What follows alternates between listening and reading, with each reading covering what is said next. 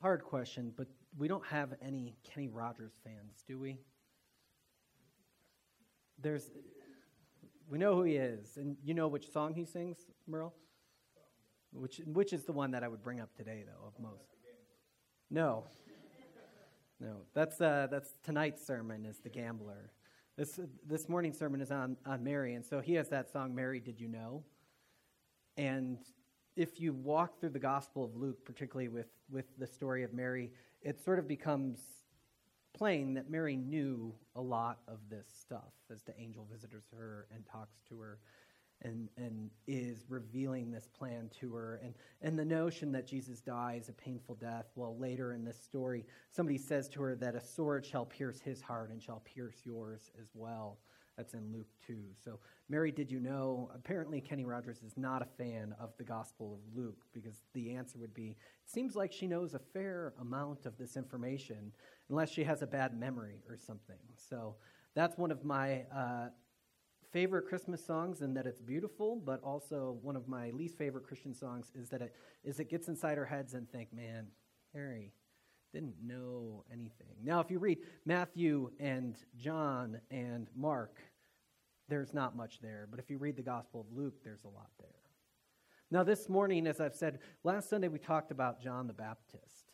And it's easy to talk about John the Baptist, because nobody thinks you're going to end up bringing petitions to the Pope and saying Hail Marys and all this when you talk about John the Baptist.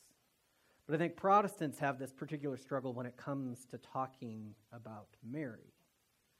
We don't talk about very, very much. And I think it's because we think if we start talking about Mary, we're going to end up in this place of Catholic worship. And we're gonna begin to see that Mary is this perpetual virgin, which it doesn't tell us that in the scriptures and all this stuff. And so we sort of just stay away from it as a whole.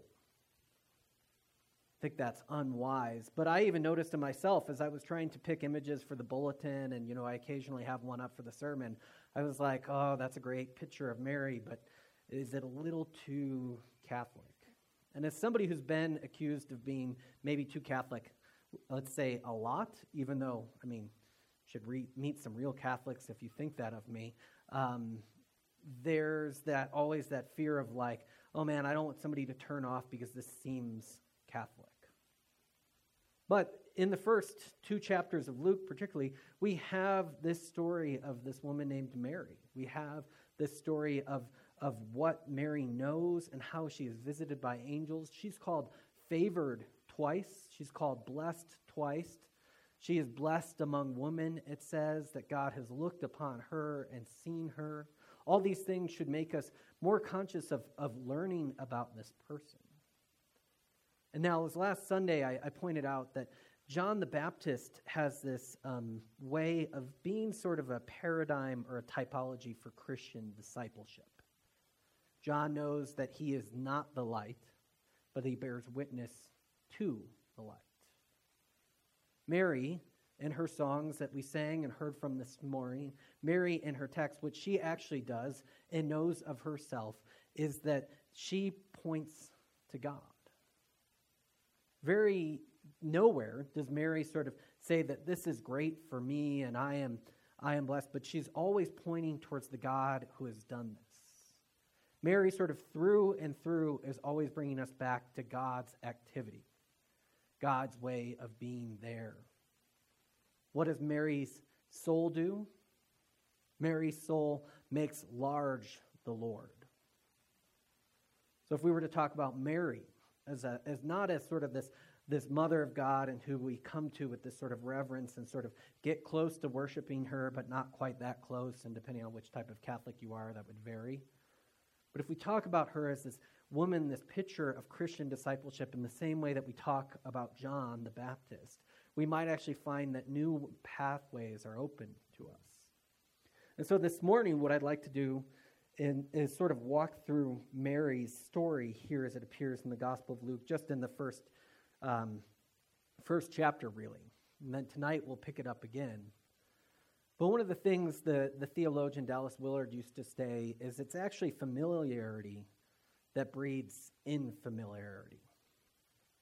It's familiarity that breeds infamiliarity. And it's infamiliarity that breeds contempt. I think if we were to break down the Christmas story, to think about the Christmas story, we'd find that there's our familiarness with it has actually bred in ways in which we are unfamiliar with it. We know all these things about this sort of story, but we don't quite know the story the same way we know other things. I mean, if you were to have a visitor from another country, and this happened when I was leading youth group, one of the families would always have a student from some other part of the world, and they were always baffled by Christmas. I mean, some of them were Christian, some of them were not, but they were like, your whole society reorients around Christmas. You set up everything, and why is this? And of course, it has to do with shopping, has to do with food, has to do with time off. The postman gets a day off, 2 days off. It has to do with a lot of this sort of holiday matrix. But when you get down to it, when always we explain it to them, they want to be like, yeah, but what's the ritual you're celebrating? And we would tell them, well, it's about a homeless Mid-Eastern couple. She's pregnant around the age of 12 to 14. He's an older man, and they're betrothed to each other, and they're walking through the Middle East, which is still it's a tense reason then, which is odd to say because it's a tense region today as well. But that's sort of this story that we have, is that we have this story of someone who's approximately, 12 to 14 years of age and visited by an angel. And before that, even, we have this story of a woman who's barren. This is the story of Elizabeth in chapter 1. And what happens when this angel comes and visits Elizabeth, she is opened up to having a child. She's old, not as old as Abraham and Sarah, but she is old and beyond age. And if you're a first-century Jew, first-century person reading the Gospel of Luke, you would go, we know this story. This is a story that Hannah has in the Old Testament. This is a story that they would have been familiar with from the Old Testament. Somebody who believes that they've been shut off from the futurehood of children, and what happens is that God, an angel visits them, and that opens up a space for them. Zechariah, funny enough, laughs when he is told and can't speak throughout the pregnancy. But this visiting of a virgin, and like I said, if you were to study this Greek word that's used to describe Mary, it would say that she's about 14 years of age, 12 to 14 years of age. Calvin, when he talks about this, John Calvin, he says that all these things are stored up in the heart of a teenage virgin in a nowhere place in the middle of the Middle East. In the middle of nowhere, a teenage virgin, most often she would have been at this age sort of sequestered off so that she would be ready to be betrothed to Joseph, which is what Luke tells us, that she would sort of be hidden from the world. And so this angel appears to her to reveal God's plan for humanity. Now, I know that there are people who struggle with the virgin birth, and I think that there are probably right reasons for that in some ways, but this story contains an extreme amount of crazy before you even get there. God is going to take residency up in the world. God is going to visit and repair the world.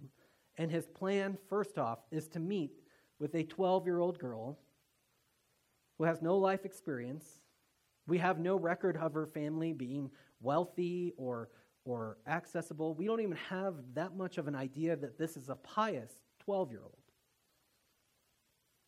When the angel comes to her and says that you've sort of been, you're favored and God has seen you, we have some sense that Mary's an exceptional girl at 12.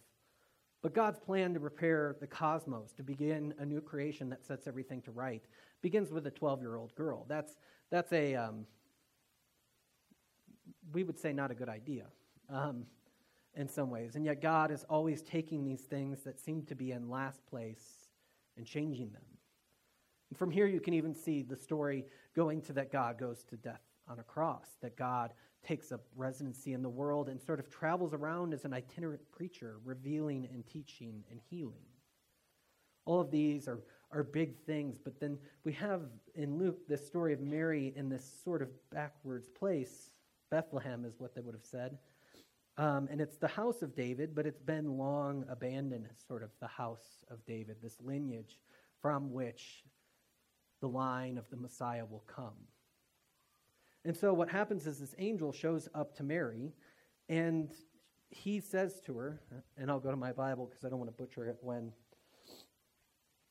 I try to do it from memory. He visits her, and he says to her, "Greetings, you who are highly favored. The Lord is with you." Mary was greatly troubled at his words and wondered what kind of greeting this might be. What I partially love about this story is it just makes sense. An angel shows up to her and says, "Greetings, you are favored by the Lord." And it says to us very clearly that Mary was greatly troubled by these words, greatly troubled by this appearance. I think this makes a lot of sense. Now, this is one of the things Matt's perpetual pet peeves. You learn a lot about Matt during the holidays, things that annoy him. But our angels, nobody would be terrified of the angels we put on cards or give out or that Precious Moments makes. But every angel in the Bible consciously needs to remind people, don't be afraid when they appear to them. Now, the phrase that we have, and if you're from the South, you know it as Lord Almighty, can also be translated the Lord of Angel Armies. I don't know what that means particularly. You know, you'll get pastors to be like, so angels are like the commandos of the universe. And it's like, that might be a stretch as well. But angels are certainly part of this angel army that God has. And angels are most likely, whenever anybody meets them, are terrified. Every time I see a Precious Moments angel, I am not terrified. I am more likely annoyed. And I wonder, where do you get these things, and how do they multiply so fast and take over so many places and become what this is? Whereas the angels that we find in Scripture are angels of power. And so Mary was greatly troubled by these words and wondered what type of greeting this might be, keeping in mind that she's 12 to 14. But the angel said to her, "Do not be afraid, Mary. You have found favor with God. You will conceive and give birth to a son, and you are to call him Jesus." But to this point, it might be making some sense. But then he says, he will be great, and he will be called Son of the Most High. The Lord God will give him the throne of his father David, and he will reign over the house of Jacob forever. His kingdom will never end. The angel comes and promises to Mary that her son, the son that she will bear, is one who will rule over the lineage of Israel, and that his reign will never end, that he is the promised one of Israel. It would be shocking news to a 12 to 14-year-old, I would assume, shocking news to just about everyone that this is where God has chosen to take up residency in the world. Mary, being wise at this moment, says, "How will this be?" Which is a great question. How will this be? How will this come to pass? She follows up with a different question, since I'm a virgin too. How will this be since I'm a virgin is what Mary wants to know. And this presses the text for us to say, how will this be since I'm a virgin? Mary asks the question that we would be asking too. How will this be with a young virgin? But the angel answers, the Holy Spirit will come over you, and the power of the Most High will overshadow you. So the Holy One to be born will be called the Son of God. Phrase that the angel uses here, that this God will come over you, that God will reside over you, is the same type of Greek words that we would see them using for the temple.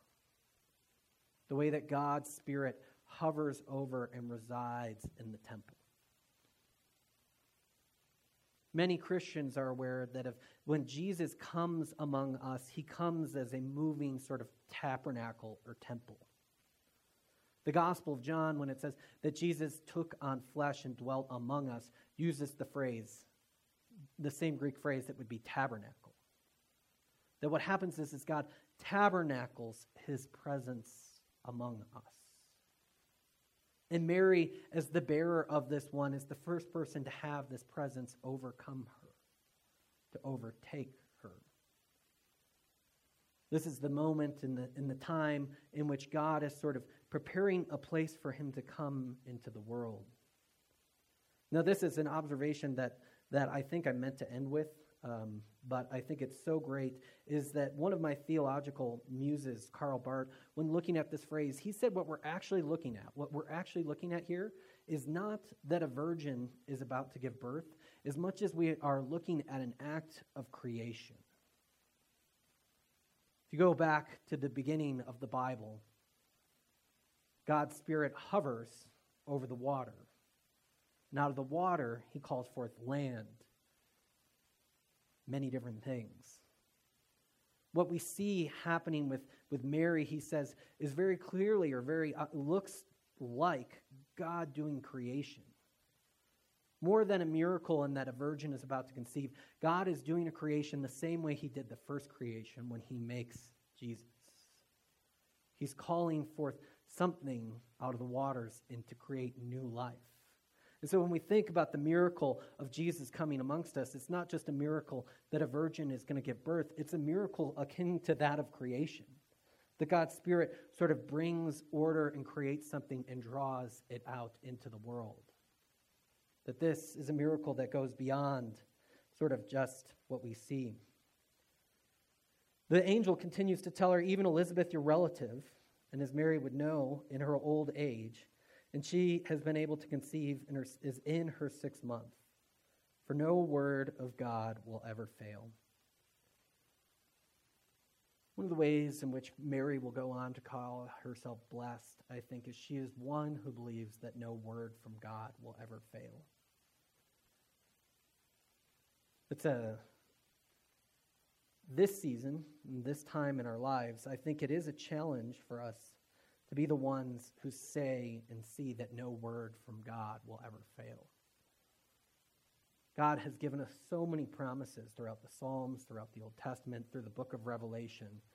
And to be the people, for Defiance Church, for us, for communities, to be the place where we believe no God word from God will ever fail. This is where Mary can become more of that typology for discipleship for us. And Mary's response to this, I am the Lord's servant, Mary answered. May it be according to your word, is a sign of great faith. Some of you might know this as I am the Lord's handmaiden, is another way we phrase it. I am the Lord's servant, and may it be according to your word, is a phrase that I think we would do well to remember in our own discipleship jerseys. Now, we can sort of look at this Mary thing is that there are 3 historical figures in the Apostles' Creed, if you know it. This is one of in the 3rd century when they get together to decide what are the core tenets of the Christian faith. They come up with this thing called the Apostles' Creed, and it's about 8 things. But there are 3 historical figures in there. One is Jesus, one is Pilate, which is weird, and one is Mary. What I think that these 3 figures, or the 2 figures that aren't Jesus, can call out for us is what does it mean to say yes to the word of God, to being a servant of God, and what does it mean to say no? He was born of the Virgin Mary. He was crucified under Pontius Pilate. That when God's presence comes into the world, when Jesus has taken up residency here in the world, we actually have sort of, I mean, you hate to make it so black and white, although the Bible never hesitates to do so. You kind of have 2 options. You can be like Mary. You can say yes to God's presence in the world. Here I am, a servant of the Lord. You can say no and attempt to put out the light of God in the world.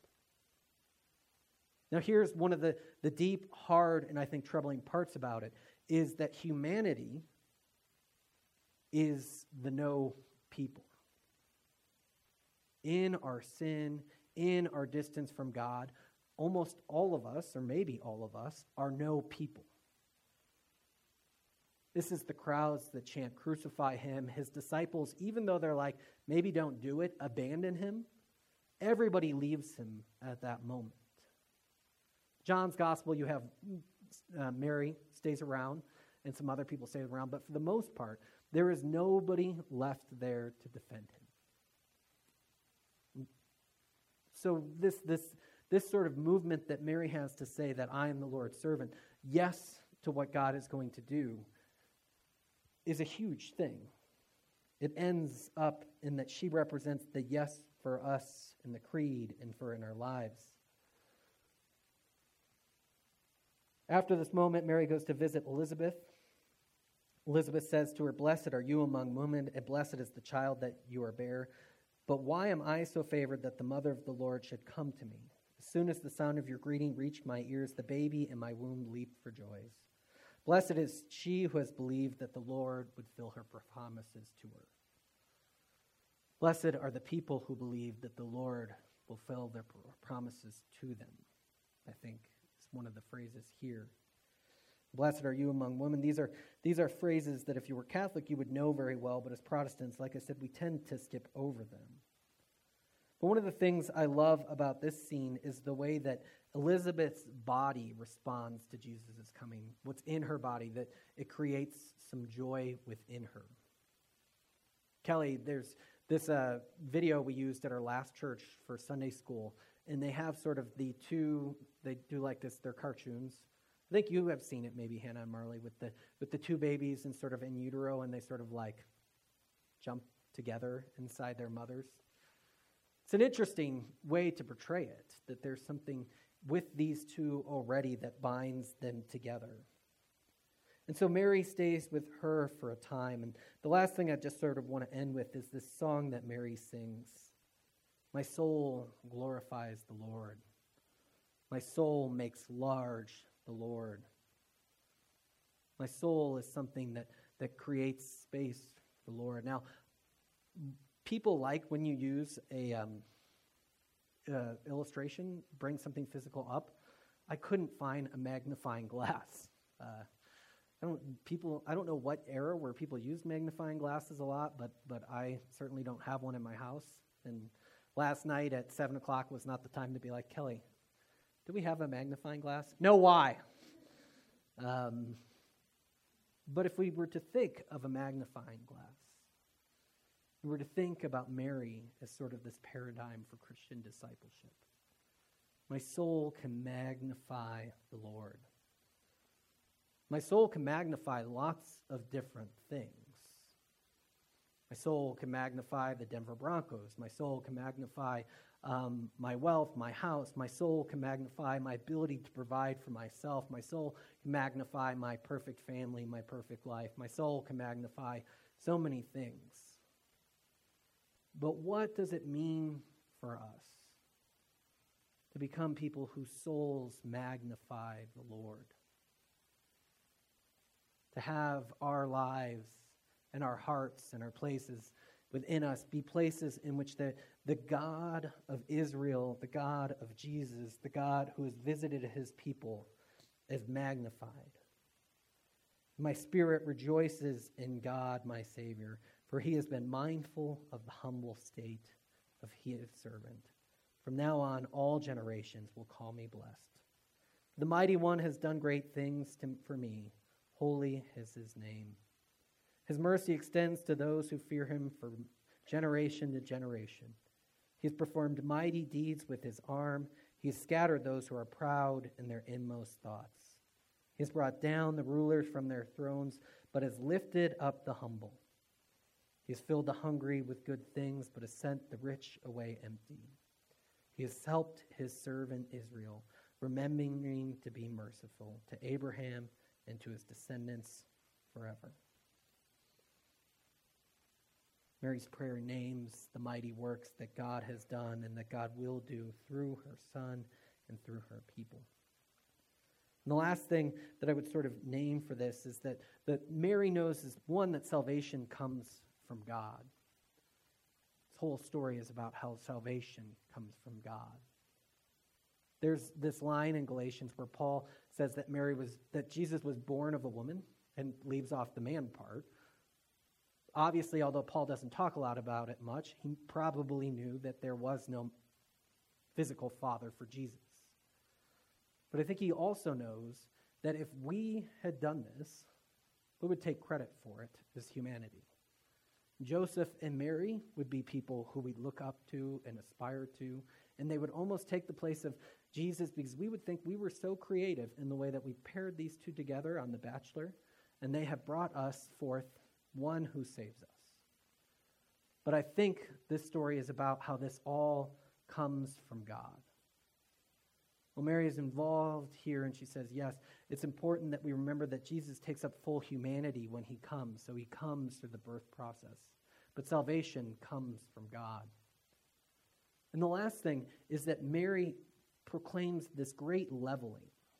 I think that there's two ways to sort of read her passage, and I think what she's actually saying is that there will be a leveling. The hungry will be filled, and the rich will be sent away empty. I don't think means necessarily that the rich will be, the rich don't need, so they're sent away without this new thing. The people are taken off their thrones, and I think that there's a way in which this is a true statement for us in some ways. I mean, by virtue of being in this room, by virtue of being born in 21st century America, there's no, nobody in this, to the extent to which one of us is more wealthy than the other of us, in the grand schemes of the thing in the world, we're all the 1%. We all have access to clean water. We all have education. We all have grocery stores that are stocked fully.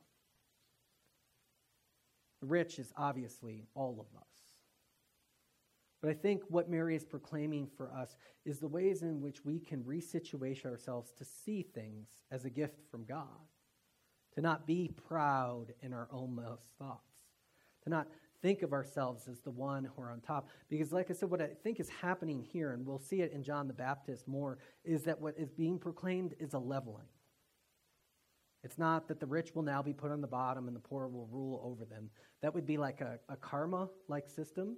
Christianity is a grace-like system, and so it's not that there's this sort of well, now you are the slaves to these people. That's the great reversal that's coming. That's not Christianity. What Christianity proclaims is that there'll be a leveling, and so that we all have this ability to walk forward to who God is. And the things that inhibit people from doing that sometimes are sometimes being low. Although if you read the Gospel of Luke and most of the Gospels, being low actually enables you to see where God is in the world. But the other thing that can inhibit it from seeing that is being high. This doesn't mean just whatever you think it might mean. Any ways in which we set ourselves up to think that we are self-sufficient and so that we are fully reliable, that we are the gods of our own little kingdoms, it makes us hard to see who God and who Jesus is for us.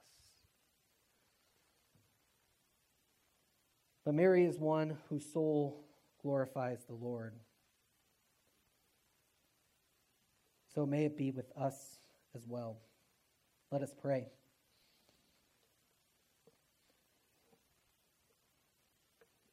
God, you have visited your people.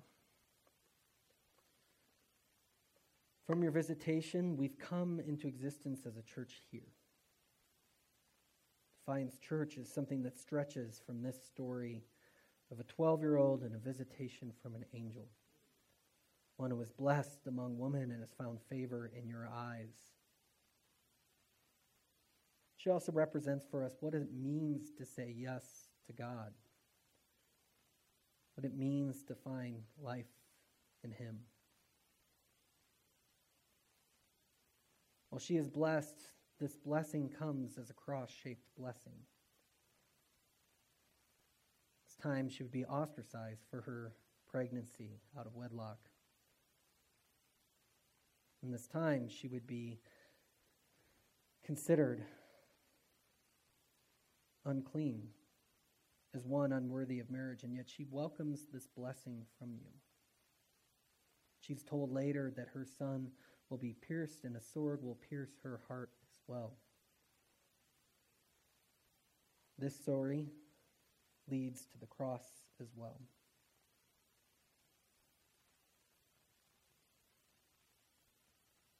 Allow us to store these things up in our hearts and in our souls. magnify who you are for us. Amen.